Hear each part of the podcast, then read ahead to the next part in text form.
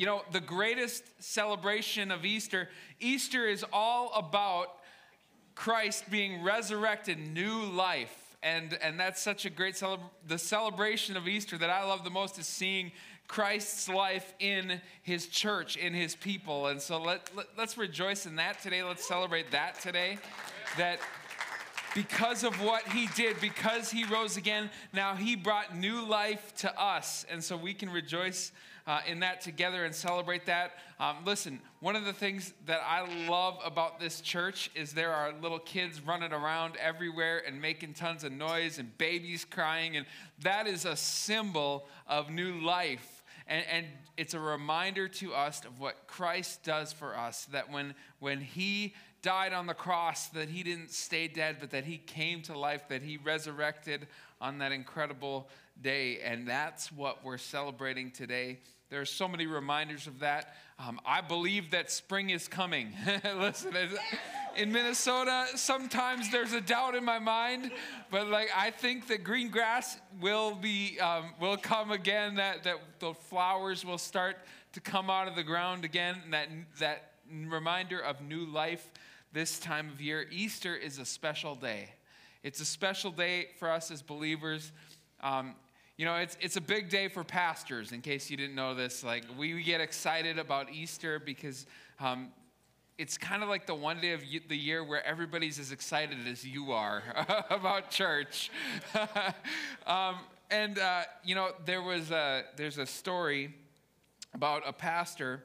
Um, in fact, on Easter a pastor and a taxi driver both died and went to heaven. And Peter was at the, the pearly gates waiting for them, and he said, Come with me. Uh, and, and he took them and, led them along this path. And, and first they stopped, and the taxi driver did as he was told, followed Peter to this incredible mansion. It had everything that you could imagine beautiful gardens, a bowling alley, a basketball court, an Olympic sized pool with fountains in the middle of it. And uh, he said, Oh my word, thank you. Uh, the taxi driver was just blown away uh, and impressed by this. So then, next, St. Peter says, Okay, now to the pastor, we're going to take you to your house. And, and they take him through into kind of a rough neighborhood and looking a little bit grimy and dingy to this old shack with a bunk bed and a little old television set. And the pastor's like, hey, wait a second, what's going on here? I think you got a little mixed up. Shouldn't I be the one getting the mansion? After all, I was a pastor and I went to church every single day and preached God's word. Yes, that's true, Peter said, but during your Easter sermons, people slept. When the taxi driver drove, everyone prayed. Well, listen, if we take something as incredible as the resurrection story and turn it into something boring, shame on us. This is the most incredible day in history. It's because of what Christ did on that cross that we have hope, that we have life. It's the reason why we're singing worship songs this morning and celebrating his goodness, is because of what he did in rising again, that we have reason to celebrate. Listen, I'm rejoicing in the fact that we have such an amazing worship team to lead us. Uh, I, and I mean, everybody, all our volunteers, all our, all our teams back there with the kids this morning. Our kids are running around finding Easter eggs this morning. They're going to have a great time at church this morning. And you know what? We should have a great time at church because Easter is a celebration of our God and our Savior and what He did, not only in giving His life on the cross, but rising again. Now, there are um, a lot of different explanations that people will try to use to, to justify what happened uh, instead of Christ actually rising from the dead, because, uh, you know, that is impossible. That couldn't have possibly happened the way that Scripture says it did. And so there has to be a logical explanation for why this happened. And there are a bunch of different theories. And in fact, many of uh, the authors of these theories have, have written books and sold hundreds of thousands of copies. Um, in fact, Mark Twain said it this way a lie can make it halfway around the world while the truth is still lacing up its boots. And you know, that's the reality. We want to believe something so badly that, that we give credence to something, even though the most logical and the simplest explanation is the truth that Jesus did what he said he did. Let me just give you some of the, the different theories that, that people have believed over the years. Um, one of them is that the disciples had a hallucin- hallucination, that they must have had some bad Taco Bell combined with the stress of everything that was going on at that time with Jesus dying on the cross. And so they just imagined that, that Jesus rose from the dead. Now, um, there's a few problems with that theory. First of all, uh, hallucinations are not something that happen collectively. All right? If you have a hallucination, it's inside your head, and usually it doesn't, you, the group of people, they don't have the same hallucination. Okay, so that theory is kind of stupid, but actually, that's the best one. um, some people believe that there was a fake resurrection, that the disciples stole his body, and we'll actually talk about that one because Matthew actually addresses that theory. But can I ask just, just a logical question here?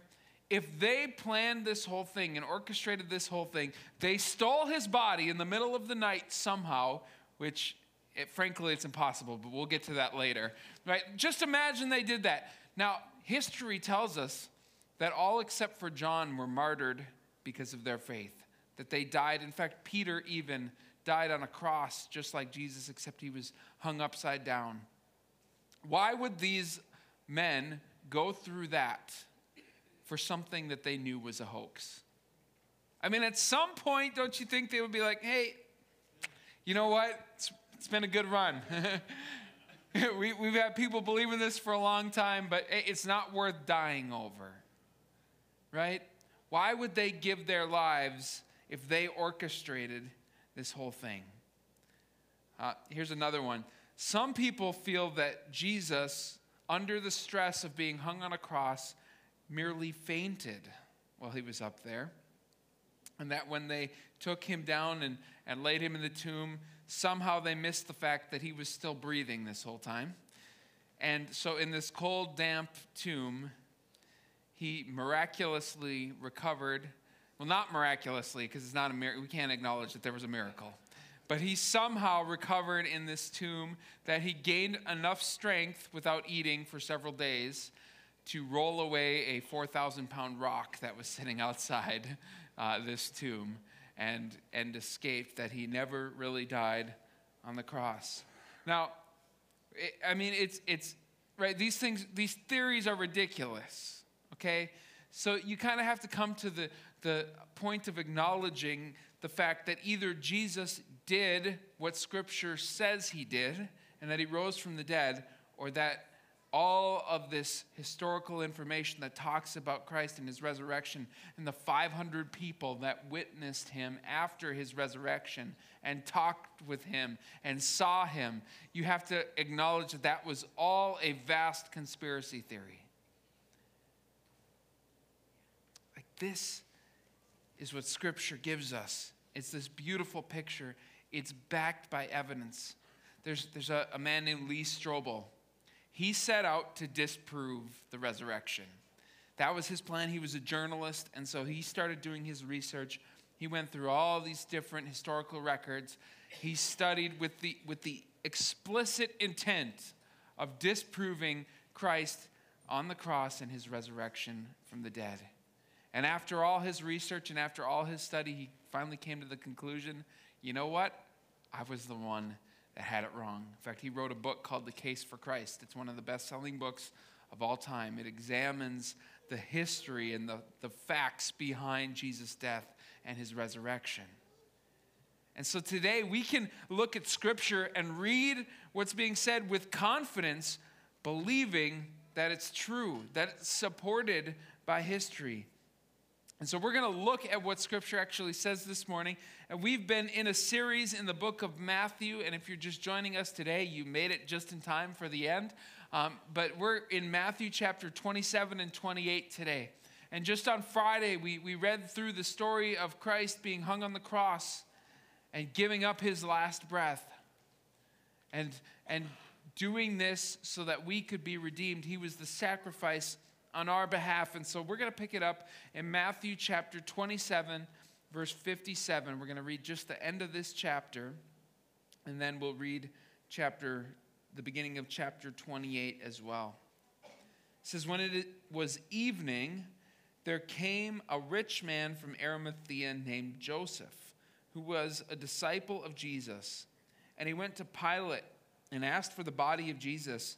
And Pilate ordered that it be given to him. And Joseph took the body and wrapped it in clean, a clean linen shroud and laid it on his own new tomb, which he had cut into the rock. And he rolled a great stro- stone to the entrance of the tomb and went away.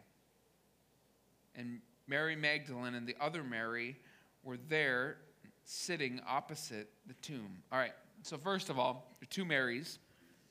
We have Mary Magdalene and the other Mary, and, and, the natural assumption would be, oh, that's Mary, the mother of Jesus. No, it's actually a different Mary. This is Mary, the mother of James, not James and John James, but the other James. His, he's known uh, kind of affectionately as James the Less because he's less talked about than the other disciple. Who would want that for a name? Paul the Less. I'll go with that. You can call me whatever you want.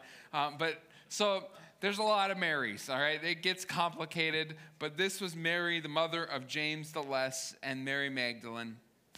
Um, and so they're sitting there opposite the tomb. But let's talk about the other character in what we just read Joseph of Arimathea. Scripture tells us not a whole lot about him. It says that he was a rich man, so we know that about him. It also says uh, in the Gospel of John that he was a secret disciple. So, generally, people who were rich were also people of influence. And so, Joseph of Arimathea was probably a pretty prominent figure. He was well known and well respected. And so, he was a disciple of Jesus. But being a disciple of Jesus had its drawbacks okay? Uh, he, he had just been crucified on a cross. His disciples all ran away. So the fact that he was secretly following Christ is probably not a shocker, okay? And, you can maybe criticize him for his shame in following Jesus Christ, but he did something incredibly bold that we just read here. He gave his brand new tomb to Jesus. Now you might think, well, brand new tomb, what's the difference between an old tomb and a new tomb? Um, so the way that, that these tombs would work is that they would be the burial site for a family. So when someone would die, the first person would be laid to rest in this tomb. There were two different areas. There was an area for preparation, and there was an area where they laid you to rest.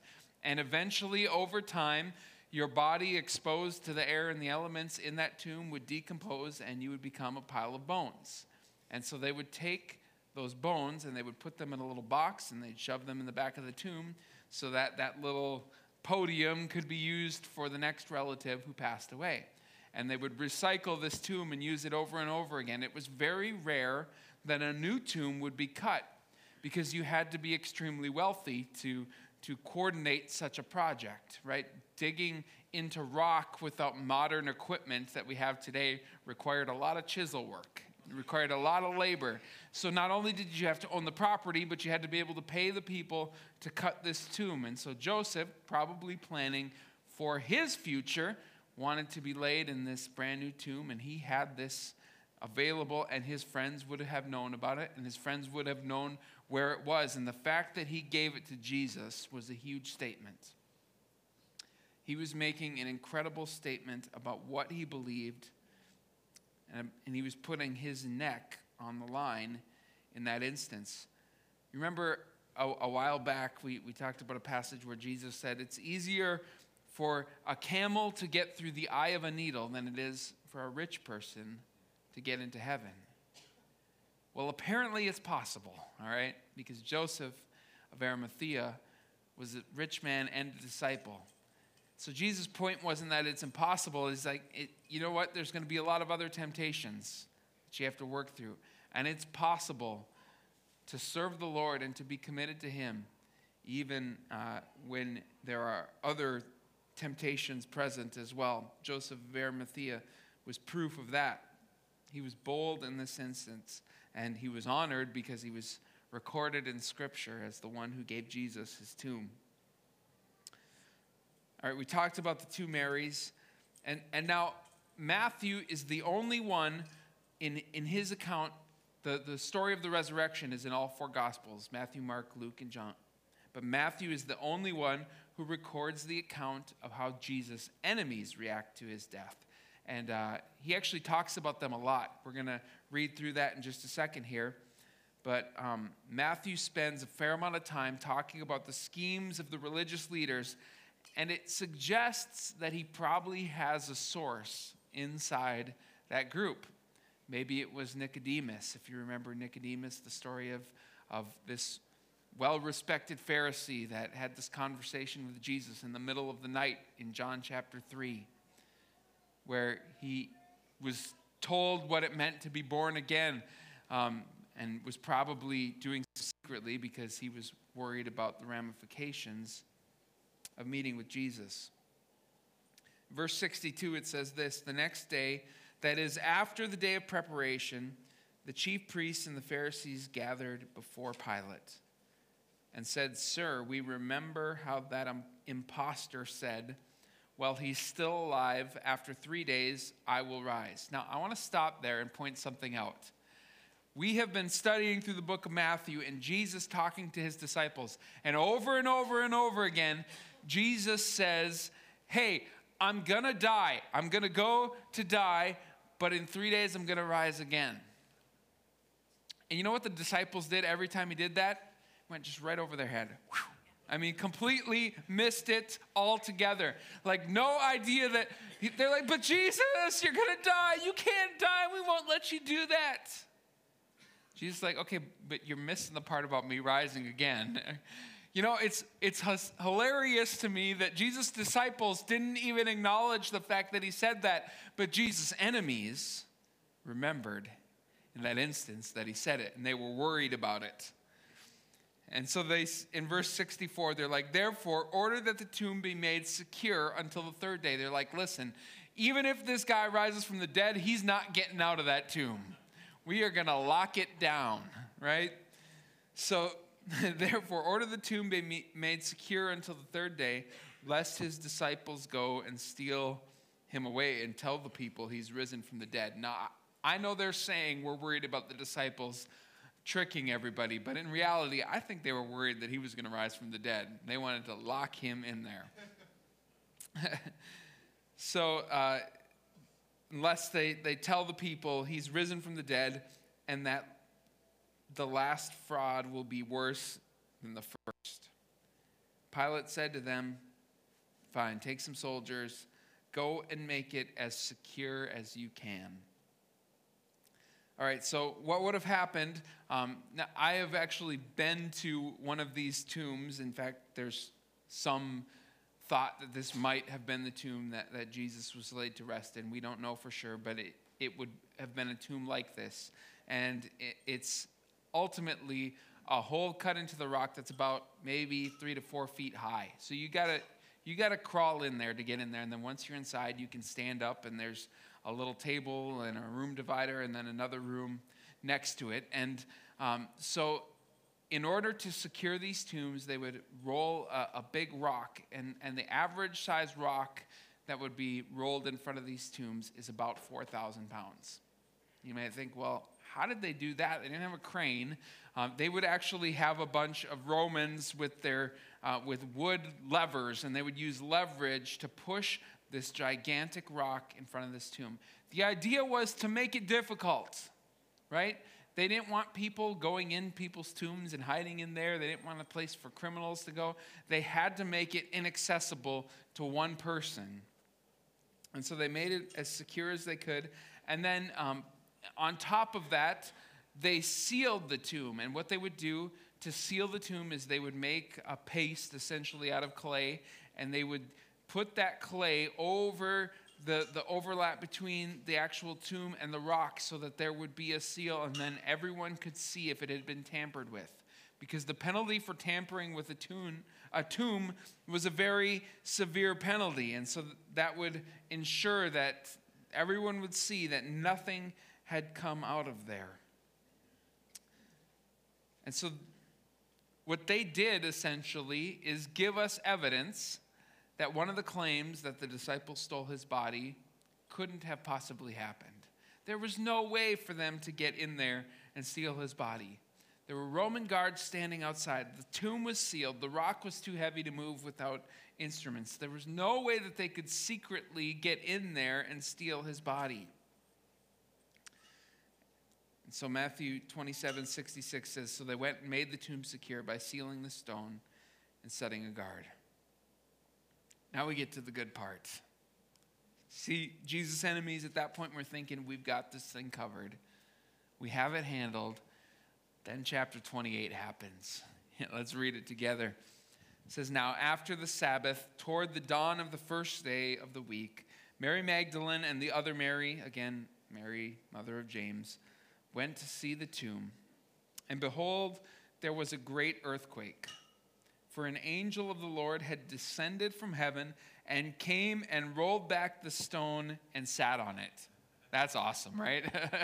I just love that picture. Like, here's the, the Roman guard, and now here's this angel who single handedly rolls this gigantic stone out of the way and is sitting on top of it. He's like, What are you going to do, boys?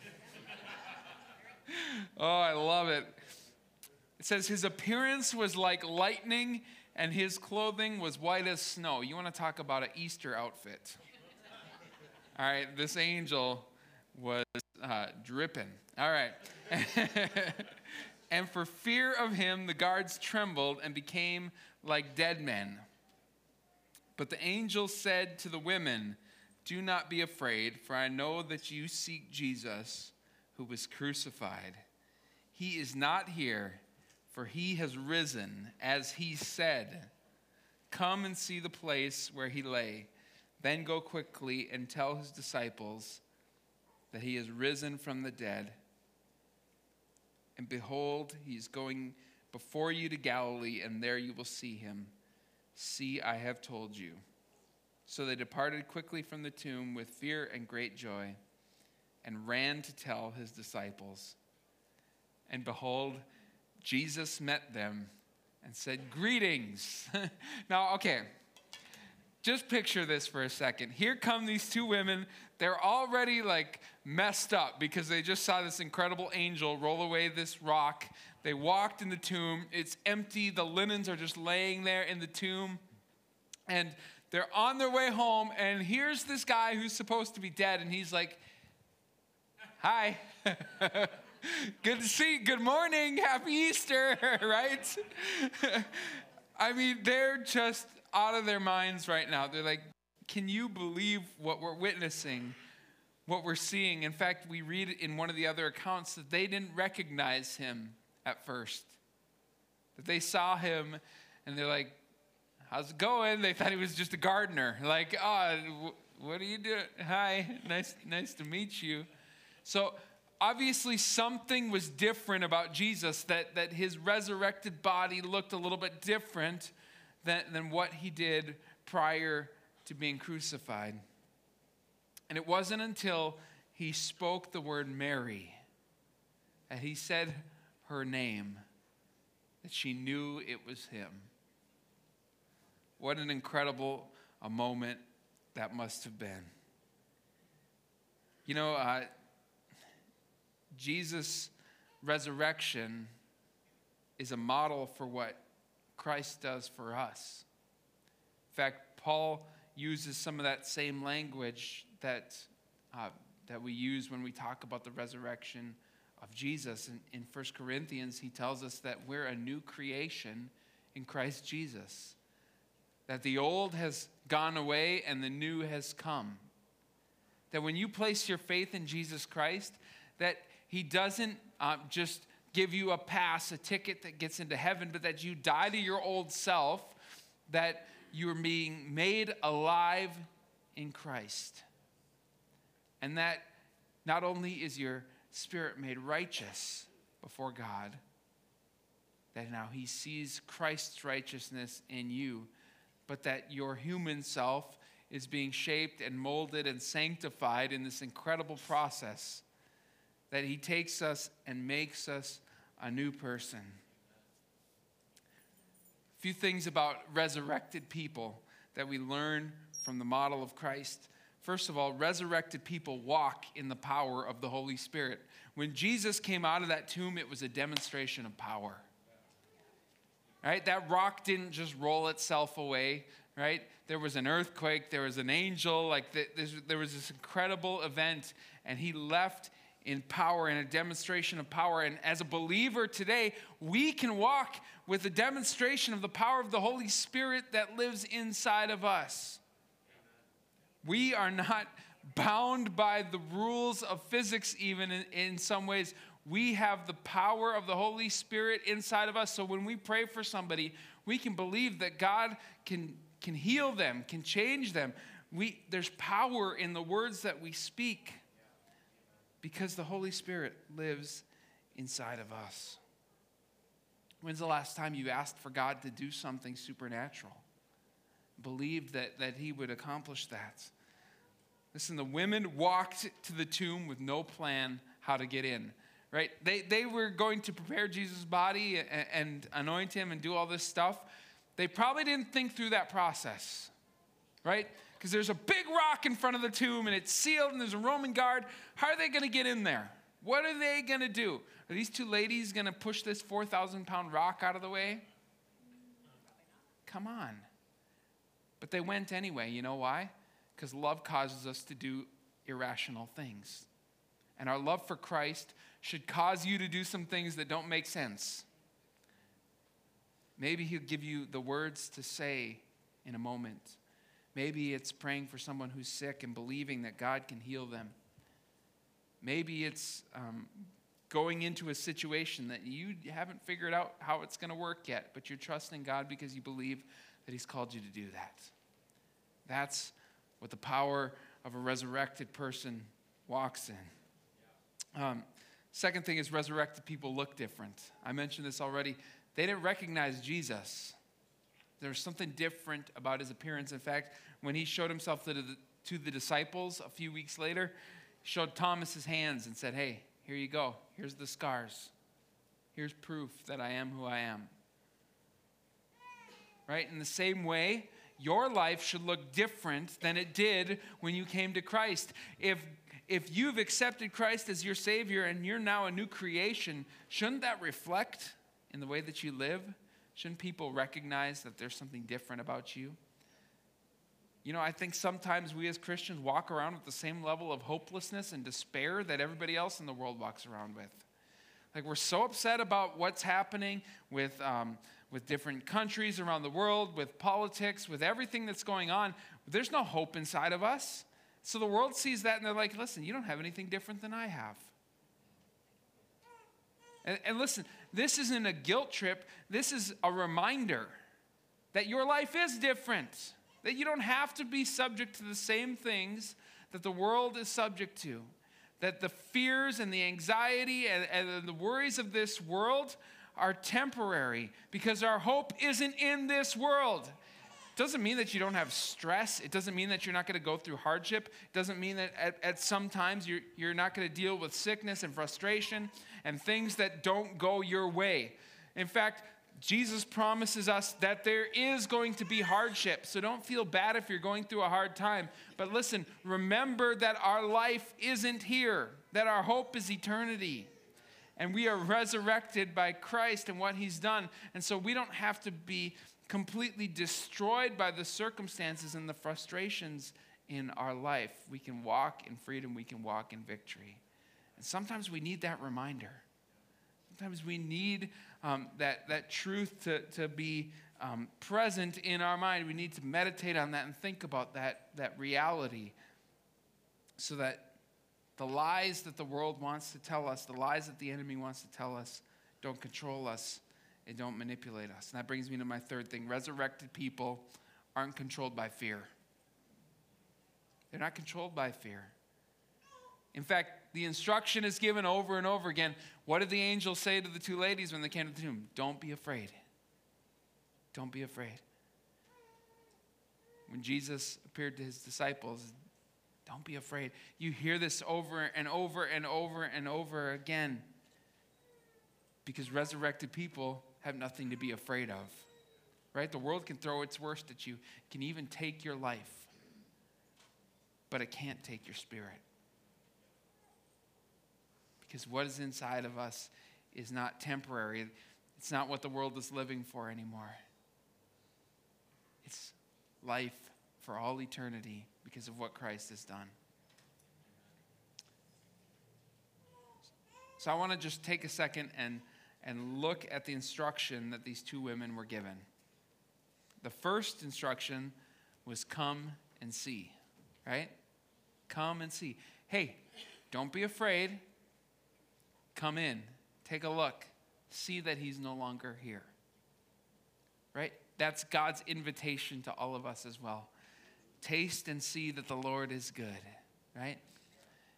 Maybe somebody invited you to church today and they said, Hey, we want you to come and see what God has done in my life.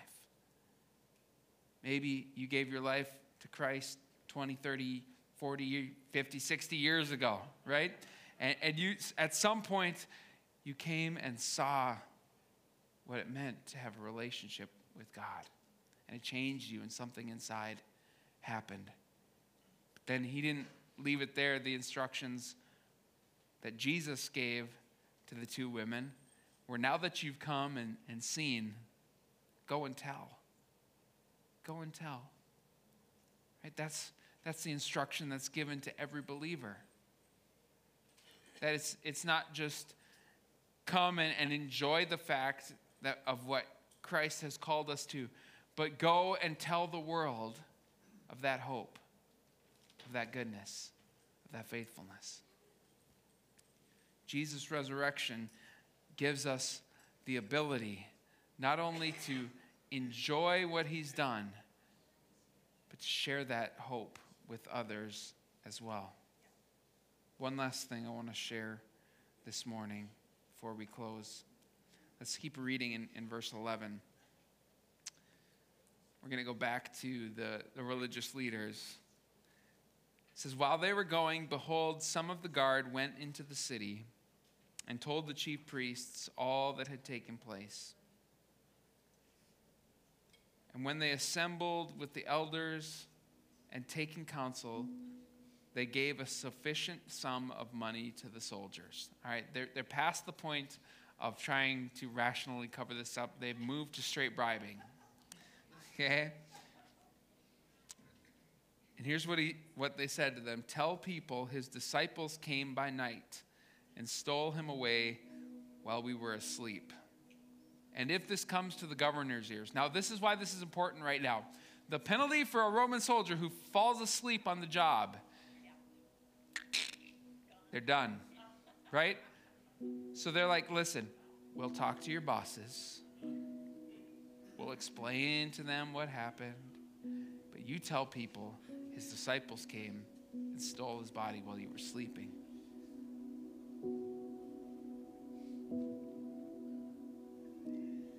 So they took the money and did as they were directed.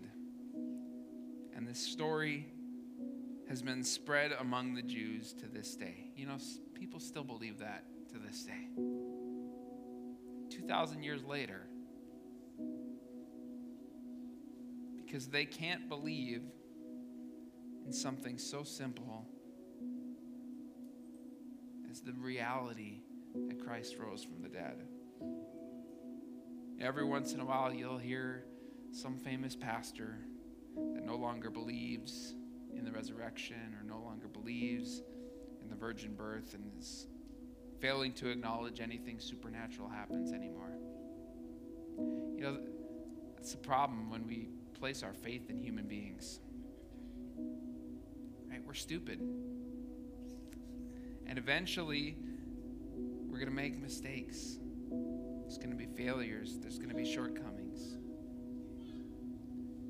But I have chosen to place my faith in a God who never fails, who never disappoints. That He came to this earth, that He lived a sinless life, that He offered Himself as a sacrifice for us, died on a cross, that He willingly gave up His life And he was laid to rest in a tomb.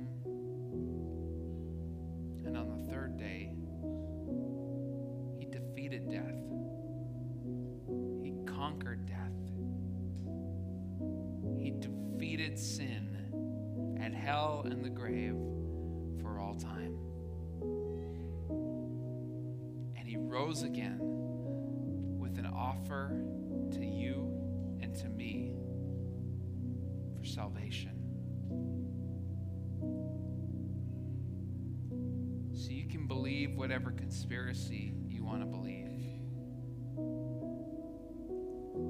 But I think there's way too much evidence. I think there are way too many coincidences that you have to walk over to simply ignore the truth of the resurrected Jesus. So, as long as I have breath, as long as God gives me time on this earth, I'm going to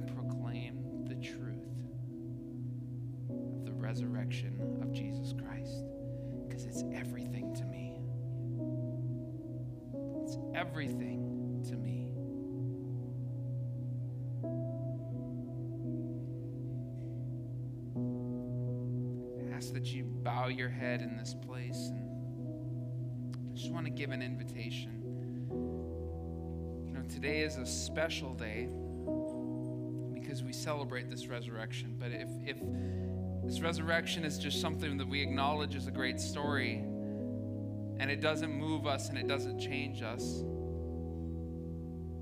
and it doesn't call us to relationship with God, then it didn't really serve its purpose. You know, as Jesus hung on the cross, it says that the veil in the temple, this would be a curtain that would be layers and layers thick. It would probably be six inches thick. It says that while he was on the cross, the ground shook and the curtain of the temple was ripped from top to bottom. God was doing something in that moment. He was communicating to us that the barrier has been removed. That because of Jesus' death on the cross, that now it wasn't just the priests once a year who could enter into the presence of God to offer a sacrifice. That now we, as normal people, have access to the King of Kings and the Lord of Lords. That God wants to be in relationship with us. And Jesus' resurrection is a reminder of that truth. That his invitation to us still stands to this day. Come and see. Come and see the empty tomb. Now, we can't literally see the empty tomb in this moment. We don't even know where it is. But I do know this it's empty. He is risen. He's calling us to life as well.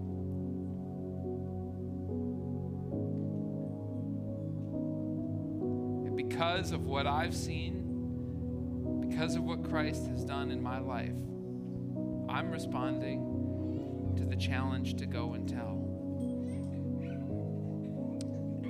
That because of what Jesus has done for me, I have to tell everyone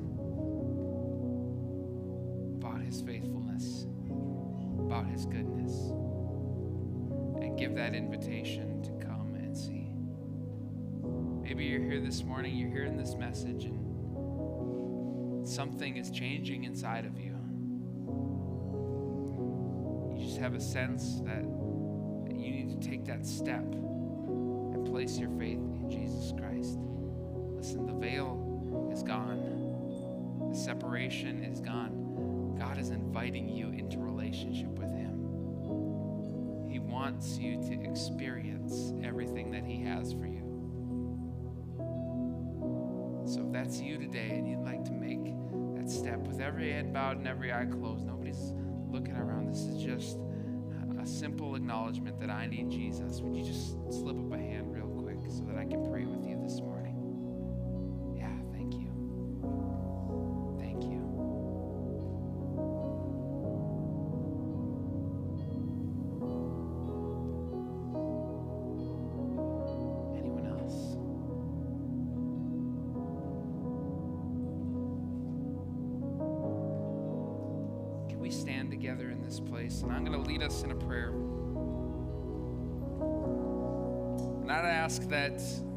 Today, as, as um, those of you who made that decision, to surrender your heart, to live your life for Christ, that we're going to say this prayer together as a church. So, would you just repeat after me? Jesus, I need you. I need your love. I need your forgiveness. Promise of the hope that comes through Jesus Christ. Today, I invite Jesus into my life.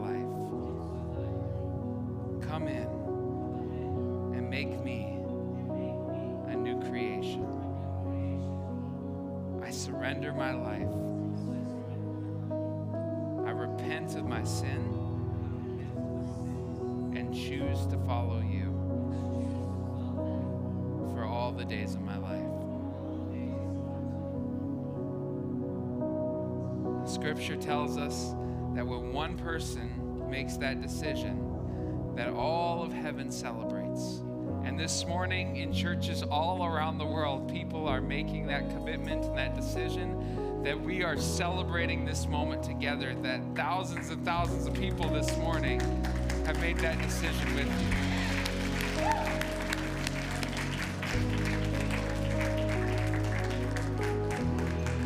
Each person here who's already made that commitment, who's already made that decision to follow Jesus, who surrendered your life to Him, today is a continual celebration of what He's done. And we are rejoicing together in the goodness and in the faithfulness of God.